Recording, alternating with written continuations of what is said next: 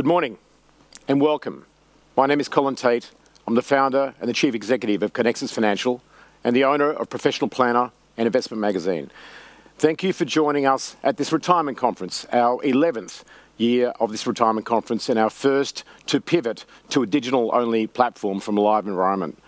Especially welcome at this very sad and difficult confronting time. I know your time is busier than ever, and there's over 500 of you from around the country who have signed on to be part of this very important conference today. We've, we've ensured that the content should keep you with us till the end, around 2.30, 3 o'clock. We have pivoted the conference to be absolutely relevant to the crisis that we're all facing into. Without further ado, I'd like to introduce our first guest this morning, the Minister responsible for our sector, the Honourable Jane Hume. Please welcome. Jane, good morning. Good morning, Colin. Thank you so much for having me along here today, and thank you to to Conexus for putting on this event in these quite extraordinary circumstances and managing to pull it together um, with the, the technological feat that you've already managed to pull off. Um, as the Prime Minister said, we are uh, a strong nation, we're a strong people, and over the next few months, we will find out exactly just how strong we really are. Um, every single part of the economy is facing this challenge and will have a role to play in building a bridge to the other side. Can I just begin with some logistics, please? If anybody that is watching today has some questions, there is a website where you can go that coordinates a whole of government response, and that is, and I want to get this 100% right, it is www.australia.gov.au so that is the website that coordinates the response across all categories. There is also a 24 7 national coronavirus health, health information line, and that is 1800 020080. And there is also a coronavirus, an Australian government coronavirus app that's available on the Android and Apple stores, and a WhatsApp group as well. So I urge all of you that may have questions to go to those sites. Now, obviously, uh, you know, let's start with our health initiatives. Australia is, um, isn't immune, clearly, but we are as well prepared as any other nation can be. And over the weekend, you would have heard that we announced over $1.1 billion worth of initiatives that included things like Medicare subsidised telehealth initiatives, um, some domestic violence, mental health initi- initiatives as well, and some support for existing charities and services that are providing uh, emergency and food relief as demand requires as a result of the coronavirus surge. Uh, we've also that's on top of 2.4 billion dollars that were already that was already announced, which was dramatic boosts to aged care services and resources, particularly training and resourcing for infection control measures, um, uh, over 100 pop up respiratory clinics and mobile respiratory clinics for areas that are in need, and funding of over 1.1 billion to ensure that patients and critical healthcare workers have the appropriate face masks and other protective equipment, including hand sanitizer goggles that they need. And on top of that, there's been a national uh, a national communications campaign. But I don't think you're here to talk about that today. I'm pretty sure you're here to talk about the economic measures. this is a battle that we are fighting on two fronts. And I'm sure that most of you that have, uh, uh, haven't been living under a rock have heard some of the uh, measures that have already been announced by this government. And in particular, uh, uh, our focus on maintaining not just lives but livelihoods throughout this process. We want to ensure that while we're on this bridge to the other side of the crisis that we are connect, keeping the connection between employees and employers, and that is fundamentally important. Um, some businesses will have to go into hibernation. We know that purely because of the health crisis. We want to make sure that when businesses close, that people don't necessarily have to lose their jobs. That's why we've doubled the health, uh, the welfare safety net, but also, most importantly, we've provided this historic wage subsidy to around 6 million employee, uh, 6 million workers who receive a flat payment of $1,500 per fortnight through their employer before tax. This is a $130 billion JobKeeper payment that'll help keep Australians in jobs and tackle the economic impact of the coronavirus. The payment uh, is equivalent of around 70% of the national median wage.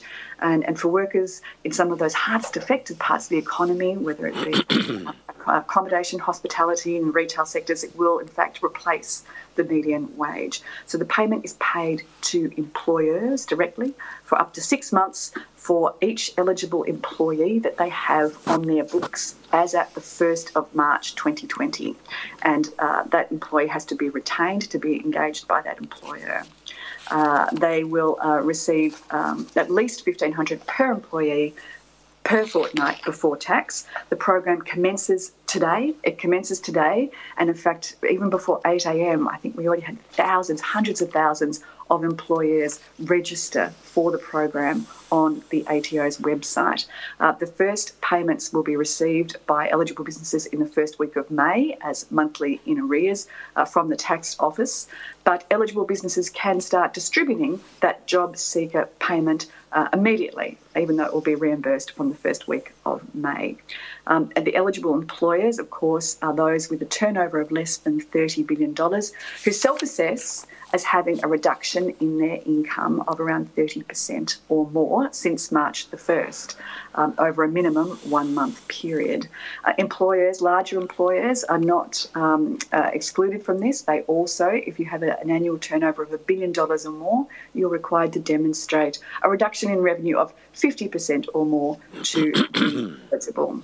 Now, I mentioned before that we have also expanded income support payments, um, a new time limited coronavirus supplements of $550 per fortnight to those that are on uh, income support payments. Um, and that's paid to those on job seeker payments, youth allowance, parenting payments, farm household allowance, and other special benefits. Um, that's paid again over the next six months.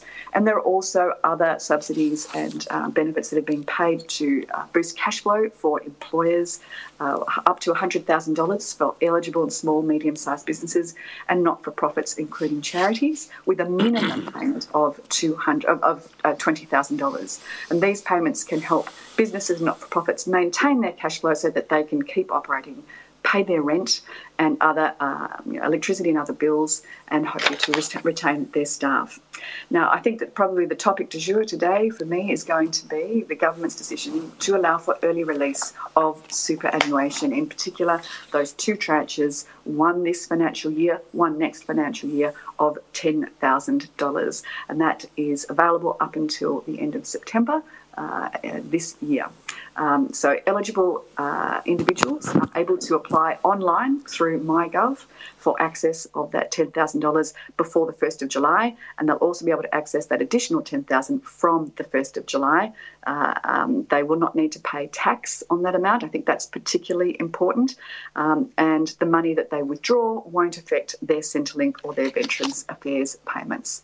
I think that maybe I might, um, I could talk all day because there's an awful lot going on. As you know, Colin, the size of the um, uh, of the government's package to address the coronavirus is mind-boggling, um, unprecedented. It equates to over 10% of uh, GDP. Uh, we think that this is an appropriate and proportionate response that will allow us to build that bridge to the other side of the crisis, help support businesses, help support individuals and families, and help support communities. Well, thanks, Minister. That's uh, a very, uh, very clear overview of where we're at. Uh, let me start by saying uh, congratulations uh, to you and to the Morrison government uh, on behalf of, I think, everyone listening to us today, uh, our industry, the population, and in my case, uh, my employees, myself, and my family. Uh, the stimulus package is not only required, clearly, uh, but at this stage is, is, is unprecedented, as you say. It's the largest economic stimulus in in Australian history, and there's no doubt more to come. Uh, which just shows the gravity of the situation of which we'll find ourselves. So let's go to some questions on um, in, the, in regards to this. Pardon me. Firstly, um, uh, in, the, in, in relation to the uh, dipping into super for the 10,000 and the 10,000, uh, can you tell us a little bit about how sure you are that that's been adequately stress tested and what kind of liquidity issues this may cause or concern some superannuation funds? Mm, okay, so First and foremost, I think that uh, you should know that this is not a decision that the government has taken lightly. It is also a decision that I think uh, has been uh, met with um, quite considerable enthusiasm, uh, um, and it's been welcomed by a number of funds, particularly the larger funds, and also uh, by the public at large. Um, most importantly, I think you should know that APRA have advised the Treasurer and advised me that this is not going to cause liquidity issues in the superannuation sector. Uh, they had done some considerable stress testing before the policy was announced. Communication's been with industry over these last weeks and months, and, and how are you finding uh, the reception? Uh, well, actually, the reception I think has been very good. I, uh, we obviously we have um, very much an open door policy to uh, all the uh, industry leaders in the superannuation sector as well as broader financial services, and uh, and they have been consulted broadly and widely. They have come back and said, on the the vast majority of them have come back and said, how can we help? How can we help? And I think that's been really encouraging. Um, uh, so um, I know that there has been you know, pockets of concern out there, largely driven, I think, uh, in the media as opposed to the industry. Um, and uh, no, the industry has really stepped up to say, to you know, to, to you know, establish what it is they can do to help their members. Minister, what else is on the table in regards to superannuation and in helping to stimulate the economy? Is the 9.5% at risk and likely to be frozen? Uh, well, look, can I say that that not is not on the agenda right now? Um, you know, this is a really big announcement to allow people to access their superannuation in early release, to change the definition temporary, temporarily of what financial hardship means, uh, is um, is such an enormous policy, an enormous shift there is nothing more on the table right now. We want to make sure that this uh, policy is delivered as smoothly as possible, and particularly on existing rails. And I think that's really important. Um, the, you know, one of the things I probably should have mentioned is that one of the concerns of industry was around the administration of this policy. And that is something that the government has gone all out to make sure that the concerns were addressed. We've made sure that it's the ATO that does the bulk of the administrative work around this. That AUSTRAC have come out and said that there should be, uh, you know, no um, concerns around, uh, you know, anti-money laundering or counter-terrorism financing laws. That uh, information that comes from the ATO and is verified by the ATO should be enough. Moreover, an individual that is applying for early release of superannuation doesn't actually have to speak to their fund at all if they don't want to.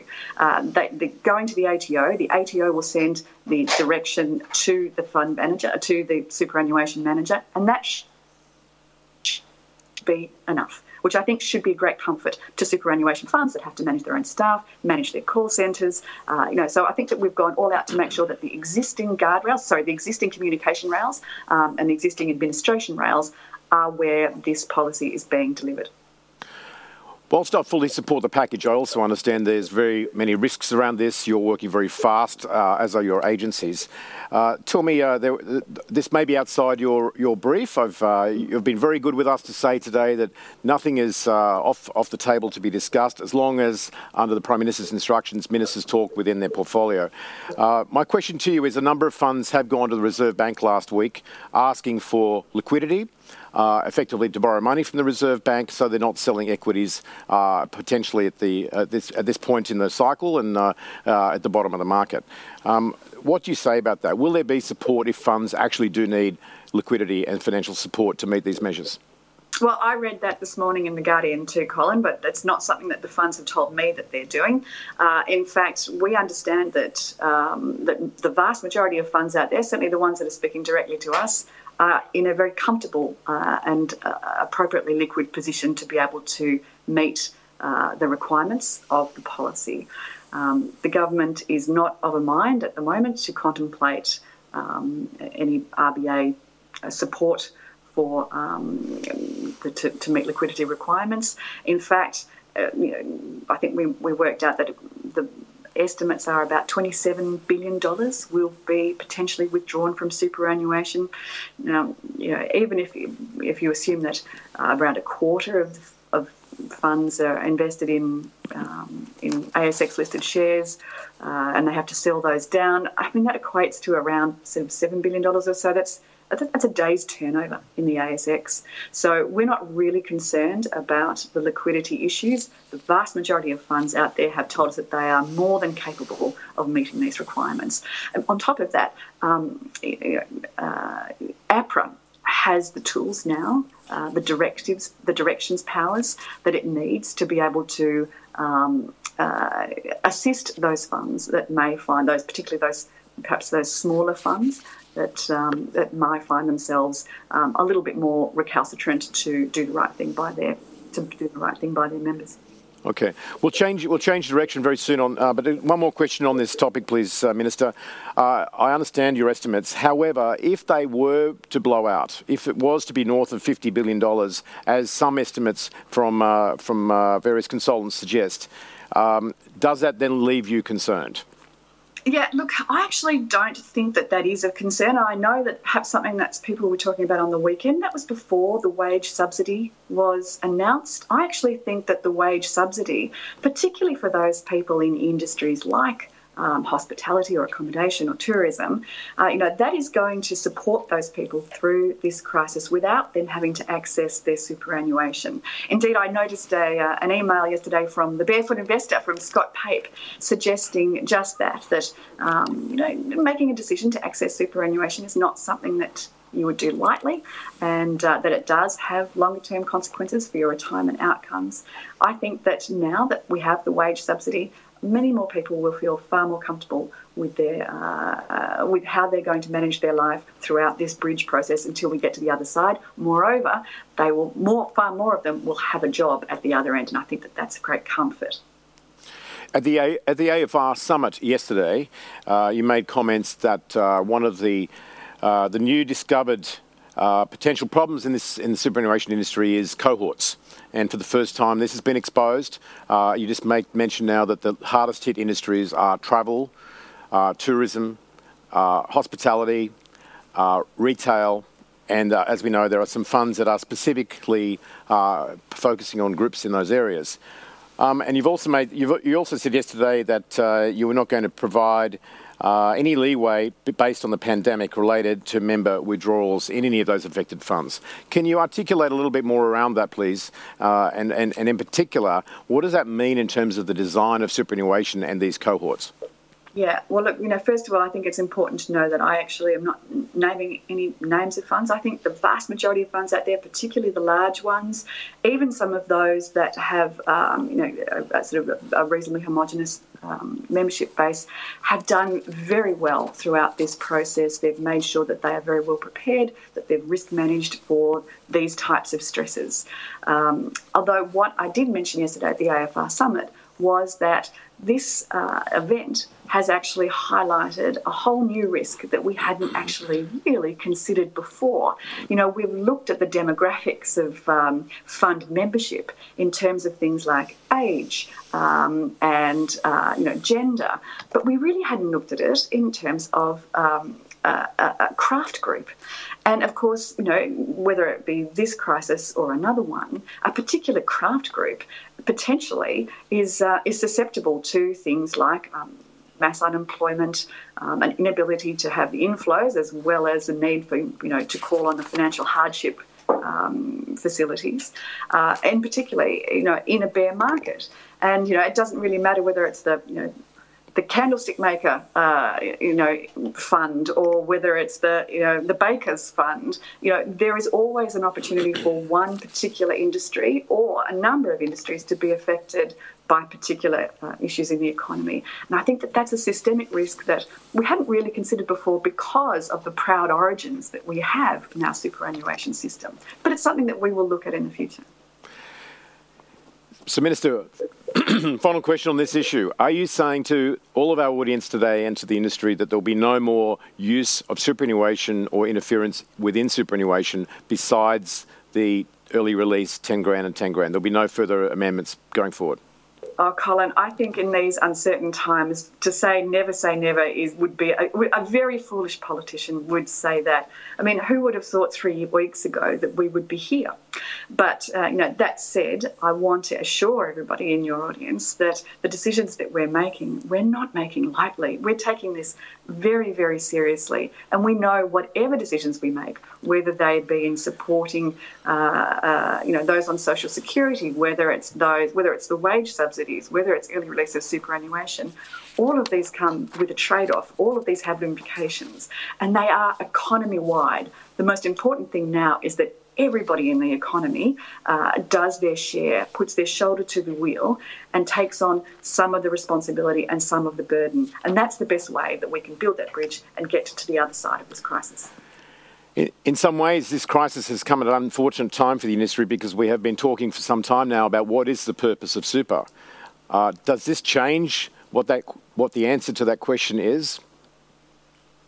That you know extraordinary times call for extraordinary measures. I mean, the important thing is to understand that we will get to the other side, and you know there is uh, life after coronavirus for all industries, including superannuation. You know, I've often said, having worked in the industry before, I am genuinely proud of the sector that I've worked in. I'm proud of its operations. I'm proud of it. I'm, I'm, I'm proud of its opportunities, and I'm really proud of its origins too. But this is an opportunity to reimagine um, a situation, you know, to reimagine an industry that has been plagued for many years with complacency and inertia, just purely by its compulsory nature. And, uh, and I think that now what we will see, one of the bright sides of all of this, of course, is that there will be a whole new level of engagement in superannuation from members that we've never seen before. That's really important. That's one of the great hurdles we've been trying to overcome in this industry. So, um, you know, with crises comes opportunity, and, and I think that's one for, the, for this industry. So, Parliament will be recalled most likely next week to pass last night's announced massive package of around $130 billion. Uh, you'll be going back to Canberra uh, for just the day, I imagine, and then you'll be in complete lockdown like most of us around the, like all of us around the country. Um, what does this mean, given that you won't be resitting until August? What does this mean for the many measures that currently haven't made it through the Senate that uh, this industry uh, will be impacted by? Mm, well, I'm so glad that you asked that, Colin, because I think it gives me a chance to say something which I should have said from the outset, which is one of the things that I have been most impressed with throughout this process is the level of bipartisanship that has come from it. I really thank, you know, the opposition have really stepped up. They've been very consultative, very communicative. You know, I speak to my uh, uh, Labor counterpart on a regular basis. Uh, the crossbench too have been very communicative, and uh, and we are really are all pitching in here. It is all shoulders to the wheel. Um, you know, there are some other issues that are on the agenda. I don't. I want to make sure that throughout this process, we're not using uh, the crisis for political opportunism, and I think that that is a sign of good faith. Uh, so, yes, there is more to be done. Yes, Parliament isn't going to resume uh, until the time is appropriate, but that doesn't mean that, that things don't get done. Things will certainly get done. Let's be a little bit more specific. Uh, the financial planners that are listening to us to, to you today, uh, post Royal Commission, uh, have been already struggling in repivoting their businesses dealing with an avalanche of regulatory reforms. Uh, FASEA just being one of those, new education standards. Uh, and of course, uh, they're now dealing with clients who are dealing with dislocated markets and a, and a virus that has put the fear of the God into everybody. Um, which one of those, which of those reforms or uh, changes that are impacting financial planners are you willing to potentially kick down the road to provide a little bit more breathing space to the financial planning community to survive this next 6, 12 and 18 months? Yeah, well, I think you know that we have already announced, and indeed it's already gone through the House of Representatives, an extension to the FASEA uh, educational timelines. Um, you know, that was announced last year. Uh, and it, it, has bipartisan support, which is terrific. It's just a matter of legislating it. I think that it is something that can be relied upon, though, which is very, uh, which is really important. And I want to assure everybody out there that's watching that that still remains the case. Um, uh, I think that one of the other things too that has been really interesting that's come out of this is that uh, there is a genuine opportunity for advisors right now to demonstrate their worth. You know, there is a lot of very nervous people out there. There's a lot of people that are unadvised that are switching to cash. Uh, and perhaps that isn't the right decision for them. We will be exploring ways to ensure that advisors can speak to their clients to, you know, calm the farm as much as they possibly can, without um, being concerned about, you know, breaching their regulatory requirements. Um, I think that you know, ASIC and the Money Smart website is a good place to go, but ASIC too are going to be um, uh, communicating with, directly with financial advisors to let them understand that this is an extraordinary time where we feel that uh, the value of advice is really, really important. ASIC will be taking a very facilitative approach. Uh, I think we've you know we've already said that to the um, code of conduct for financial advisors. They've made that clear, as have AFCA. Uh, but this is this goes beyond that. You know, we want to make sure that as many people get as much affordable, quality financial advice as they possibly can, to just to give them peace of mind and comfort at this really, um, you know, quite frightening times. We've got a few minutes left, uh, Minister, um, and the, the, next guest uh, on this program will be today, Geoff Lloyd. Geoff Lloyd is the CEO of MLC, as well as being the chair of the Financial Services Council. And we'll be talking um, initially around what's impacting him in his life and how he's managing a workforce of 4,000 people uh, and, uh, and his own family situations. I just want to make this uh, a little bit personal for a moment. Um, what are your ideas of how we all survive this? I mean, you look like you're in incredibly great shape. I can't imagine what your diary is like and how busy you are. Uh, I also know you've, you've, you've got your own family issues, of course, as we all do, and you lost your dad last week, so you've had a tragedy in the last week in your family. How are you managing? How do you think we should all cope with this uh, emotionally the next weeks and sadly probably many months?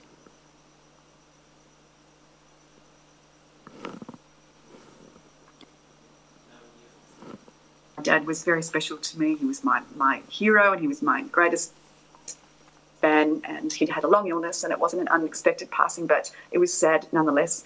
And of course, the saddest part was for a, you know a great, great man like him is that um, uh, we couldn't have a funeral. You know, we had. Uh, and it wasn't even a 10 person funeral, it was eight person because uh, the 10 person rule includes two funeral attendants. So really, it was only my mother and my sister and I and our, and and uh, and my children and my sister's children.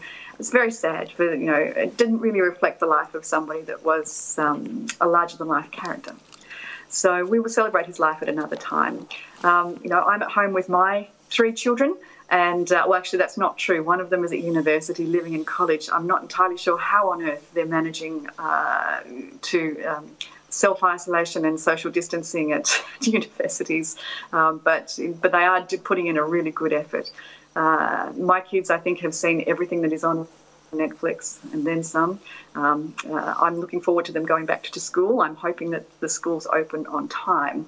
There's a lot of card games, there's a lot of board games, um, and uh, but of course there's also a lot of work going on in the background. Yes, I think that you know everybody out there is making do, and there's been some really innovative, solutions to um, uh, to you know to the way that families are coping. So I tip my hat to all of them. Can I say that uh, you know one of the interesting things I think that this um, crisis has brought upon us is uh, communications between people seems to be, you know, at all hours now. Can I just put it out there that one of the CEOs of superannuation funds, and my door is always open to the CEOs of superannuation funds, happened to call me this morning at about 6.30 and, uh, you know, bless and love them, but as a very busy professional with three children, um, I'd really rather enjoy my showers to be uninterrupted. So while I love talking to the CEOs of super funds, maybe not 6.30 in the morning.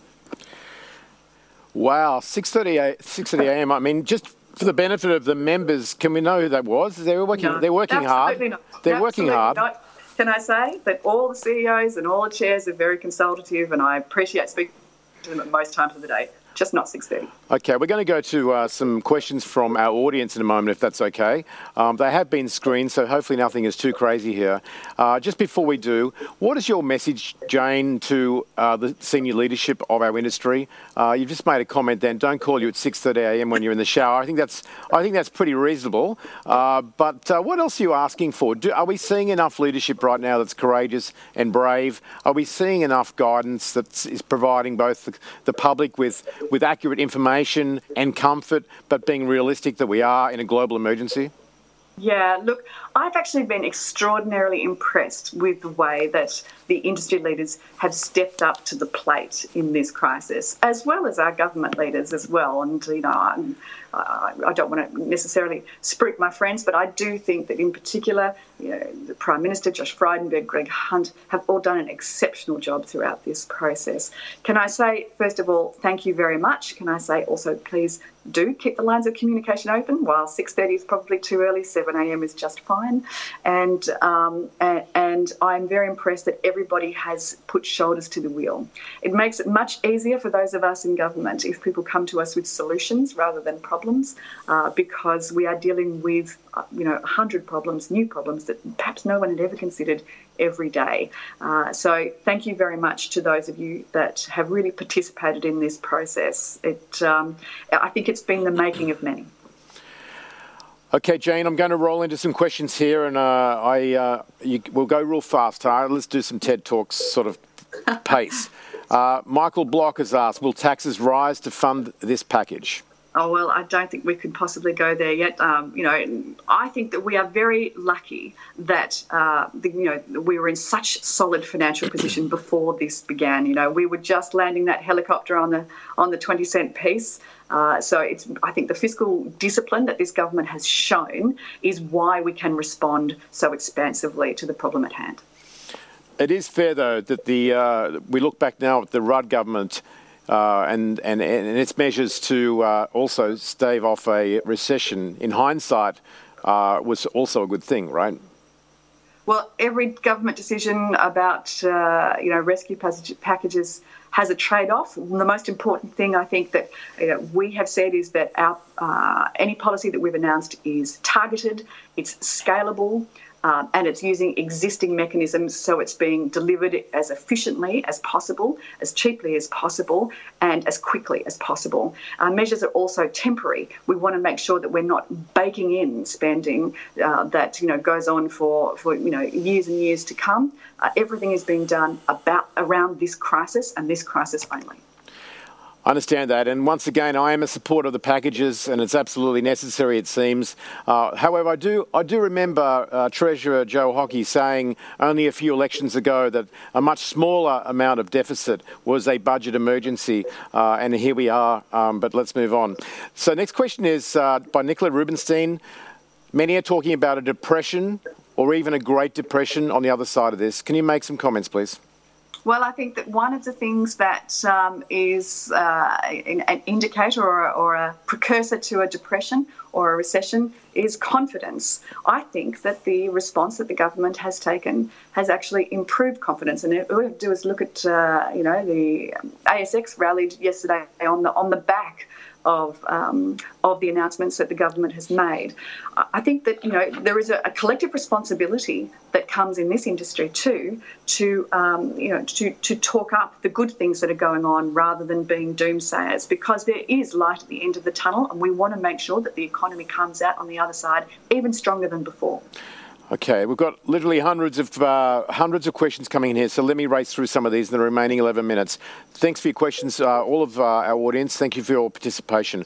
Paul Murphy is asking, does the current crisis affect the government timetable for post-retirement reforms, retirement covenant and CIPRs, by example? Yes, I, I, think we can safely say that it has. There are some things that we've just simply had to reprioritise. That said, they're not off the table. We haven't forgotten about them. We will be addressing them once the uh, you know the um, urgent issues of the crisis have passed us. Um, you know, our retirement system is fundamentally important. We still have the retirement income review to report. Uh, there is so much more to come. There is so much more to do. Uh, it's it's just you know temporarily been um, deprioritised in light of the crisis. Michael Homer, how was it proposed that we make financial advice more affordable? Yes, uh, I think that um, you know that's something that the government has been putting its head around for some time. Um, you know, the financial advice industry is one that has been in a state of flux for some period of time. We have heard that there is an urgent need to make those reforms. We are currently working with ASIC in real time right now to do exactly that, and there will be more to come. Okay, we're going to play this like a game show now, and we're going to roll through 20 questions, okay, in about uh, four minutes. So, Tim Lindsay, financial advisors have been absolutely battered by changing legislation and other issues. Can we please have a hold on changes for 12 months? No. I'm afraid. Look, I'd love to be able to answer every question yes or no like that, Colin. It's simply not going to work that way, though. Um, I think that something like that deserves a broader answer. Sure. Uh, can I just say, Please. Tim, that we understand, yes, this is an industry that has had um, a bit of a rough time lately. We will be working with you, and it is something that is very much on my radar. We've, we've kind of covered this a little bit this morning already, Jane, but again, there are many questions circulating on, on a similar topic. So let's clear it up a little bit more. Michael Swinberg is asking why is super seen as a go to bailout in a crisis, therefore destroying, destroying its long term viability as an age pension replacement, etc.? And Michael Swinsberg, I think, was one of the people that recruited me to one of my first jobs in the financial services industry. super, super is not immune. No part of the economy is immune from the changes that we are implementing now. This is a crisis that has been unforeseen, that is, uh, uh, you know, the, the, size of which is uh, has um, is unprecedented. I know that's a massively overused term, but it is. And there is no part of the economy that is immune, and that includes superannuation. Margaret Sansom, for a number of people drawing down on super, this will result in a balance that results in a loss of insurance. Can we talk about not only that question perhaps, but other implications to insurance, which right now are at crisis point also? Yes. So, uh, well, first of all, I think that uh, what Margaret is talking about is the, the, the, putting members' interests first legislation, which comes in to tomorrow. The first of April is the day that that kicks in. There should be no threat to uh, insurance within superannuation from the early release of super announcements.